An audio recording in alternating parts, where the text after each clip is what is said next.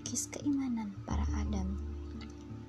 Ketahuilah wahai Hawa, segala darimu mampu mengantarkan fitnah. Ya, bisa saja tak kau sadari. Namun, andai kau tahu bahwa karena mulah kaum Adam dari kalangan orang-orang ternama mampu menjadi tercoreng. Sebab kau begitu indah. Kau diciptakan dengan begitu mulianya. Hingga surga pun dikatakan berada di telapak kakimu. Pun karena mula sebuah negara dapat hancur. Dirimu sangat berharga. Dirimu adalah permata yang tak ternilai harganya. Bahkan Rasulullah tercinta pun mengatakan bahwa perhiasan dunia adalah dirimu dari sekalian kita yang taat kepada Allah dan Rasulnya. Bentengilah hatimu, wahai Hawa, sebab perasaanmu begitu lemahnya. Ingatlah janji Allah untukmu, wahai wanita perindu surga.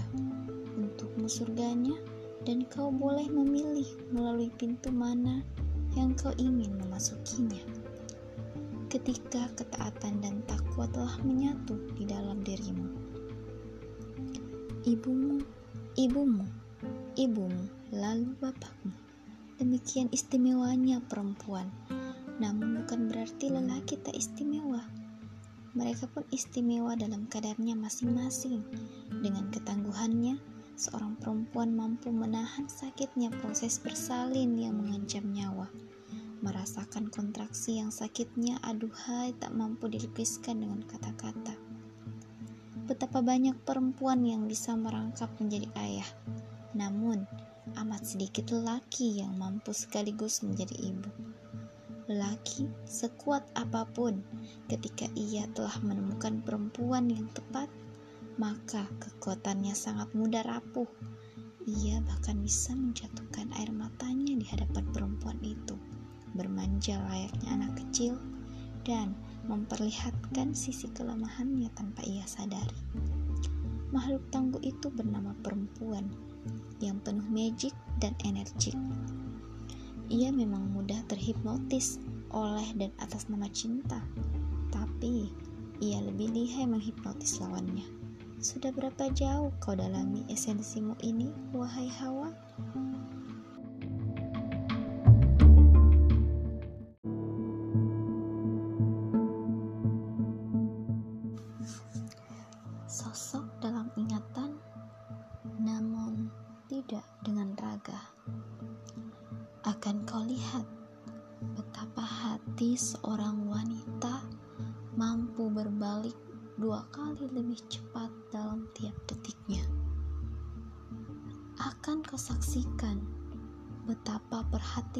Minim akan meruntuhkan secara perlahan onggokan-onggokan kasih sayang yang pernah ada.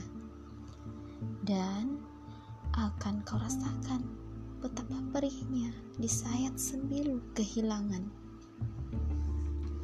Tak perlu lari untuk menghindar, tak perlu meluapkan amarah untuk mengalihkan. Ketahuilah, tidak semua wanita mampu bersikap lugu ketika terluka. Tidak semua wanita mampu berpura-pura menyembunyikan bekas sayatan yang pernah hampir membunuhnya. Ya, wanita bukanlah makhluk yang bisa diperlakukan seenaknya. Bukan makhluk yang dapat dijungkir balik seumpama rubik dalam genggaman. Jikapun harus terpaksa mengalah dan tertunduk pasrah di hadapanmu, itu bukan berarti dirimu telah merdeka. Tidak, tidak begitu. Sebab wanita dengan hati yang seperti itu akan terus menanti kehadiran karma untuk menyaksikan lelehan air mata penyesalan di wajahmu. Kau boleh melakukan sekendak hatimu sebagai ancaman agar wanita lemah seperti yang kamu maksudkan takut kehilanganmu, takut kau pergi. Namun, kau sadari, wanita yang kau kacangi itu tidak memiliki hati selunak adonan, melainkan boleh jadi hatinya sekeras baja. Mungkin parasnya anggun, otaknya encer, serta tabiatnya di luar dari biasa, sehingga akan membuatnya sigap menghempaskan namamu sejauh mungkin. Sebab yang hendak bersamanya hanyalah seseorang yang hatinya berbalut kasih sayang, jemarinya selembut sutra, serta bijaksana perawakannya. Sedang cinta bukanlah hal sulit untuk menghapus atau menuliskannya dengan nama yang baru. Karena mencinta dan dicintai adalah pilihan. Dan mencintai bukanlah sesuatu yang sulit.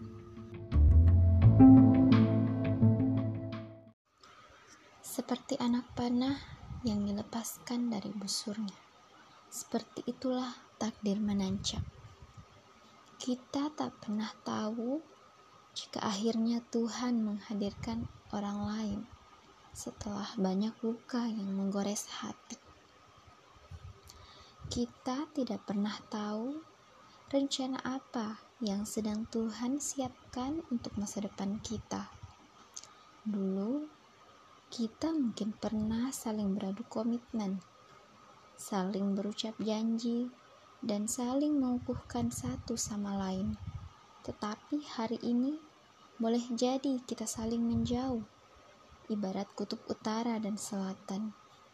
Kita seperti orang asing yang tidak saling tahu menau.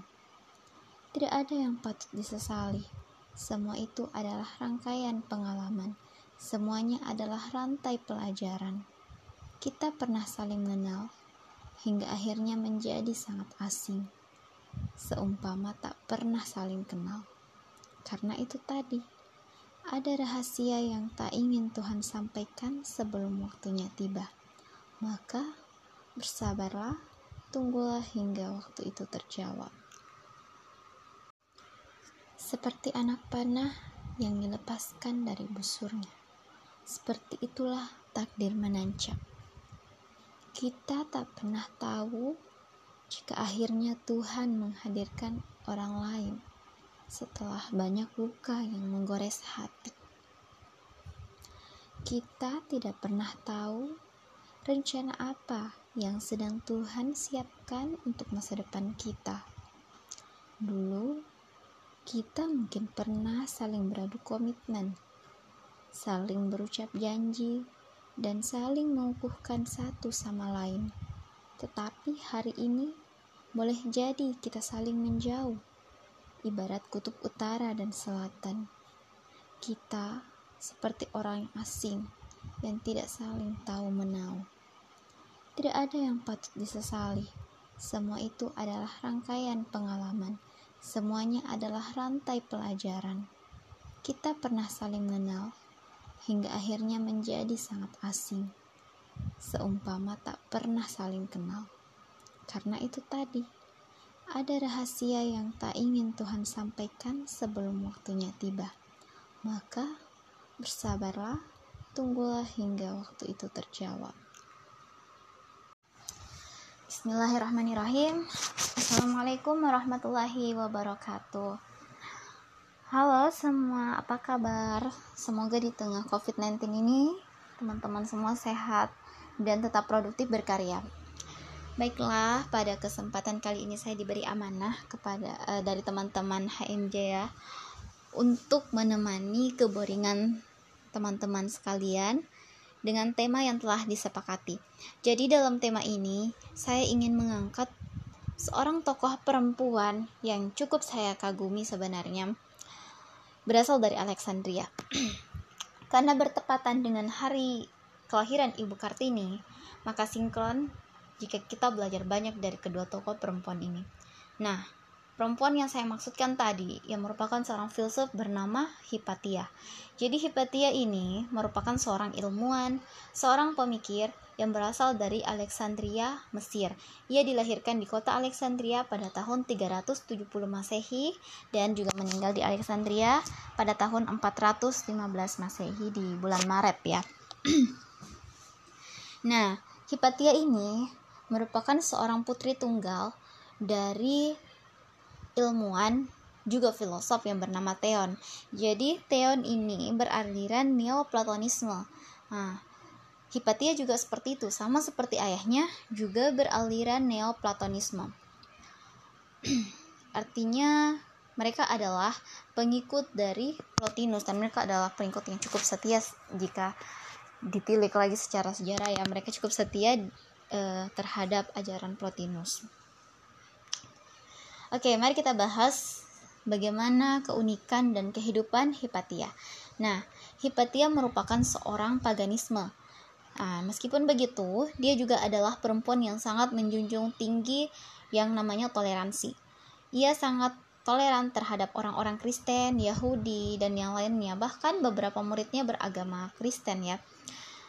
Hipatia mengambil alih kedudukan ayahnya dan dia mengajar di Akademia Alexandria. Dia memiliki banyak murid, bahkan banyak yang menyukainya. Tetapi meskipun begitu juga banyak yang membencinya. Nah, ada satu kata-kata Hipatia yang sangat saya suka, yang saya kutip dari film Agora. Jadi jika teman-teman pernah melihat film Agora, film ini salah satu dari sekian banyak sumber yang membahas tentang Hipatia. Film ini e, menceritakan pada suatu hari Hipatia tengah mengisi kuliah, kemudian dua muridnya sedang berdebat, Orestes dan Sinesius. Di tengah perdebatan itu, Hipatia mengatakan, mengeluarkan statement yang sangat bijak. Dia berkata, banyak hal yang bisa menyatukan kita ketimbang yang menceraikan kita. Jadi, apa pun yang terjadi di luar sana, kita adalah saudara. Jadi, kita adalah saudara. Nah, fantastik kan? Apalagi saat itu ya. Sangat itu sangat sesuai dengan sikon di Alexandria. Di mana di Alexandria ada sebuah tempat dinamakan agora. Jadi agora secara etimologi sebenarnya Agora ini bisa diartikan pasar, tetapi juga diart bisa diartikan sebagai tempat pertemuan, tempat musyawarah juga bisa. Nah, di Agora ini sedang terjadi pertentangan sengit dan uh, perang ya, perang yang berkecamuk antara pemeluk Kristen dan penganut paham Yunani kuno. Karena mereka saling menyindir satu sama lain tentang Tuhan-Tuhan mereka, tentang sesembahan mereka ya.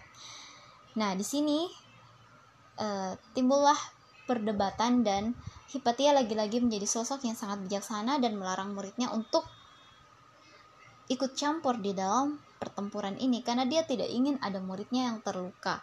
Apalagi di antara murid-muridnya itu tidak semua berpaham sama. Murid-muridnya ada yang berpaham Kristen, ada yang pagan, ada yang Hudi.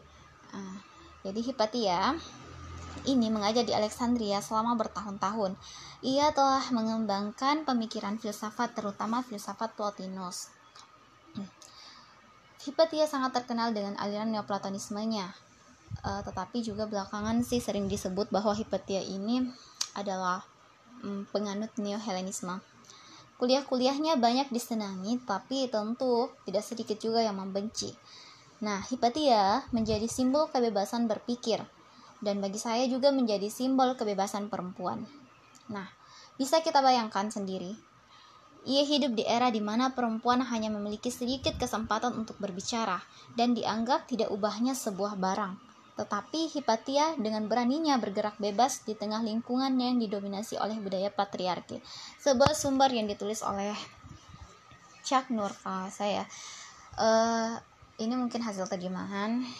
Saya pernah membaca ini tentang Hipatia. Dikisahkan bahwa Hipatia ini adalah sosok perempuan yang pakaiannya tidak sama dengan perempuan-perempuan pada masanya. Dia selalu berpakaian rapi, berdandan seperti seorang guru, kemudian mengendarai uh, kuda, apa kereta atau kuda ya dengan sendirinya. Intinya dia adalah seorang yang mandiri. Dia mencerminkan bagaimana perempuan itu bisa bebas. Jadi perempuan pada masa Hipatia, dia itu diperlakukan seperti budak. Perempuan diperlakukan seperti barang. Tetapi Hipatia tidak seperti itu. Nah, uh, lanjut ya. Ya neoplatonisme juga disebut-sebut sebagai sintesis dari semua ajaran filsafat sampai saat itu. Dan sebagai penerus neoplatonisme Nah, Hipatia berpandangan bahwa agama-agama formal dan dogmatis itu semuanya keliru, tidak semestinya diterima begitu saja sebagai sesuatu yang sudah final oleh mereka yang tahu menghargai dirinya. Nah, demikianlah seorang Hipatia dalam menanggapi sesuatu di sekitarnya dengan sangat kritis dan rasional. Di dalam film Agora, sosok Hipatia diperankan sebagai seseorang yang sangat lincah, tidak bisa tenang dalam artian dia selalu ingin mencari tahu sesuatu. Dia tidak akan tinggal diam tanpa memikirkan tentang alam semesta, lalu mengambil alat peraga untuk uji coba. Nah, itulah Hipatia yang diperankan di dalam eh, drama-drama atau teater-teater di luar negeri. Hipatia adalah seorang pembaca yang sangat ulung. Dia akan memilih untuk menyelamatkan buku-bukunya lebih dulu dibanding melarikan diri tanpa membawa ilmu-ilmu itu. Dan ini akan saya singgung sedikit. Jadi, Suatu hari ketika telah terjadi perang ya, serangan balik dari umat Kristiani kepada para uh, penyembah patung-patung. Nah, jadi tempat mereka ini diserang, kemudian semuanya sudah lari, melarikan diri. Hanya Hipatia dan ada budaknya bernama Davos uh, yang memilih buku-buku. Jadi Hipatia tidak tidak meninggalkan tempat begitu saja. Dia memilih buku, mengambil buku di perpustakaan, memasukkan di karung-karung. Dia lebih memilih untuk menyelamatkan bukunya terlebih dahulu. Tetapi nihil ya. Umat umat Kristiani atau uh, para para para balani, para balani ini adalah persaudaraan Kristen sudah memasuki tempat. Jadi hanya sedikit saja buku-buku yang bisa dia selamatkan. Nah, begitulah sosok Hipatia yang sangat mencintai ilmu pengetahuan. nah, saat itu uh, Hipatia pernah di di sum, apa istilahnya Hipatia pernah uh, dikabarkan bahwa ia pernah menulis tafsir untuk aritmetika karya Diofantos dan juga tafsir untuk risalah Apollonius mengenai irisan kurcut. Jadi Hipatia ini sangat terkenal dalam bidang matematika dan astronomi terutama di dalam bidang kerucut. Nah, jika kita mencari di Google e, matematika wati perempuan, maka muncullah biasa e, saya pernah ya, maka muncullah nama Hipatia yang nomor pertama atau nomor paling atas. Hipatia sangat berpengaruh di kalangan elit politik Alexandria ya kala itu. Selain cerdas, Hipatia juga digambarkan sebagai sosok yang berparas cantik. Ia sempat menasehati Orestes, muridnya yang pada akhirnya juga merupakan prefek Romawi di Alexandria yang saat itu tengah terlibat persaingan politik dengan seorang uskup bernama Krail. Biasanya dalam bahasa, dalam bahasa Indonesia dinamakan Kyrillos tapi di dalam sumber-sumber yang lain tetap uskup ini dinamakan Krail. Sehingga timbullah desas-desus yang mengatakan bahwa Hipatia merupakan uh, sosok yang telah memengaruhi Orestes. Hipatia dikisahkan oleh orang-orang yang tidak bertanggung jawab itu dicerita sebagai orang yang telah memengaruhi si Orestes ini untuk tidak bisa akur dengan uskup Krail. Akhirnya, pada bulan Maret tahun 415 Masehi, Ketika Hipatia sedang dalam perjalanan pulang ke perpustakaan, ia dihalang oleh serombongan para balani, tetapi ada juga sumber yang mengatakan bahwa itu bukan para balani, tetapi orang-orang hmm, awam Alexandria. Nah, Hipatia ditarik paksa lalu dibunuh dengan keji. Ada yang mengatakan dirajam, ada juga yang mengatakan dikuliti lalu dimutilasi setelah dimutilasi diseret keliling kota Alexandria kemudian dibakar. Nah, sumber-sumber ini beberapa juga dapat dipercaya, terutama tulisan dari uh, seorang siapa ya? Dari seorang muridnya yang mengatakan bahwa bahkan sempat mata mata Hipatia ini dicungkil, kemudian dibakar. Allah. Demikianlah kisah tragis ya dari pembunuhan filsuf perempuan ini. Saya juga sudah kisahkan lebih detailnya di Isai. Nah, pada abad Renaissance, Hipatia menjadi simbol perlawanan terhadap agama Kristen. Kemudian pada abad ke-19, karya-karya sastra Eropa bermunculan menjadikan Hipatia sebagai orang Helen terakhir, penganut Helenisme ya. Jadi Hipatia juga dikatakan sebagai neo-Helenisme. Lalu pada abad ke-20, Hipatia menjadi simbol dalam pergerakan hak perempuan. Sebenarnya sangat banyak yang membahas Hipatia dengan versi yang berbeda-beda. Untuk itu saya berusaha menyajikan sesuatu yang cukup familiar saja tentang beliau.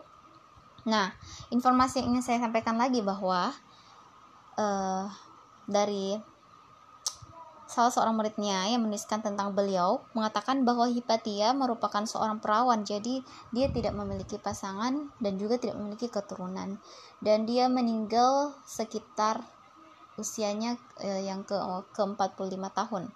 Nah, Hipatia ini dinobatkan sebagai seorang cendekiawan perempuan dan menjadi teladan bagi wanita setelahnya. Sebagai bentuk penghargaan, beberapa jurnal feminis internasional mengambil nama dari nama Hipatia, seperti Yunani Hipatia, Feminist Studies, dan lain sebagainya. Ada juga terdapat sebuah yayasan bernama Hipatia Trust dan di bidang astronomi nama Hipatia juga diabadikan sebagai nama asteroid sabuk utama yaitu 238 Hipatia.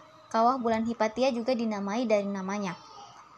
Nah, berabad-abad sebelum Kepler dan Galileo sebenarnya Hipatia sudah berjuang lebih dulu di tengah otoritas gereja. Kan pernah tuh kita dengar kisah Galileo ya yang yang dikatakan bertentangan dengan otoritas gereja pada masa itu sebenarnya sebelum Galileo Hipatia sudah ada ya Hipatia adalah cerminan perihal hegemoni dan relasi kekuasaan yang tidak seimbang tentang mayoritas dan minoritas. Hipatia merupakan simbol sejarah bahwa dari zaman ke zaman, perempuan menjadi sosok yang paling sering dijadikan objek kekerasan. Akar budaya patriarki dengan anggapannya bahwa perempuan merupakan makhluk yang lemah dan bodoh secara tidak langsung, pemikiran ini memberikan sumbangsi pada kesengsaraan kaum perempuan. Di sini saya lebih mengajak teman-teman untuk mengambil hikmah atau teladan dari dua perempuan ini sebenarnya dari Kartini dan Hipatia. Tapi mari kita mulai dengan prinsip 3M ala Agim ya, yaitu mulai dari diri sendiri, mulai dari sesuatu yang kecil dan mulai dari sekarang. Kartini dan Hipatia adalah secuil contoh dari perempuan-perempuan hebat yang namanya abadi sepanjang sejarah. Yang ini saya katakan sebenarnya adalah Mari kita meneladani keteguhan mereka, ketegaran dan semangat mereka dalam belajar, dalam membaca, atau kata luasnya dalam menuntut ilmu. Kita bisa belajar dari sosok Kartini yang terkenal dengan karyanya Habis Gelap Terbitlah Terang. Nah, sebelum beliau menulis buku ini, ia tentunya adalah pembaca yang ulung. Kita belajar dari Hipatia bahwa semangat hidupnya untuk tetap mengabdi pada ilmu pengetahuan membuat namanya terkenal dan sangat diperhitungkan hari ini. Kita belajar dari sosok ini tentang bagaimana memupuk semangat untuk mandiri, untuk cerdas dan memiliki mental yang kuat. Hipatia, di tengah kecaman otoritas gereja saat itu, ia tetap berdikari di atas keyakinannya dan ia tetaplah pengikut Plotinus yang setia. Ya, kesetiaannya sangat patut juga untuk kita tiru, termasuk pada karakternya yang tidak mudah mengumbar perasaan kepada siapa pun, karena baginya logika ikut andil dalam penentuan pasangan, bukan hanya melulu perasaan, itu yang membuatnya unik dan berbeda.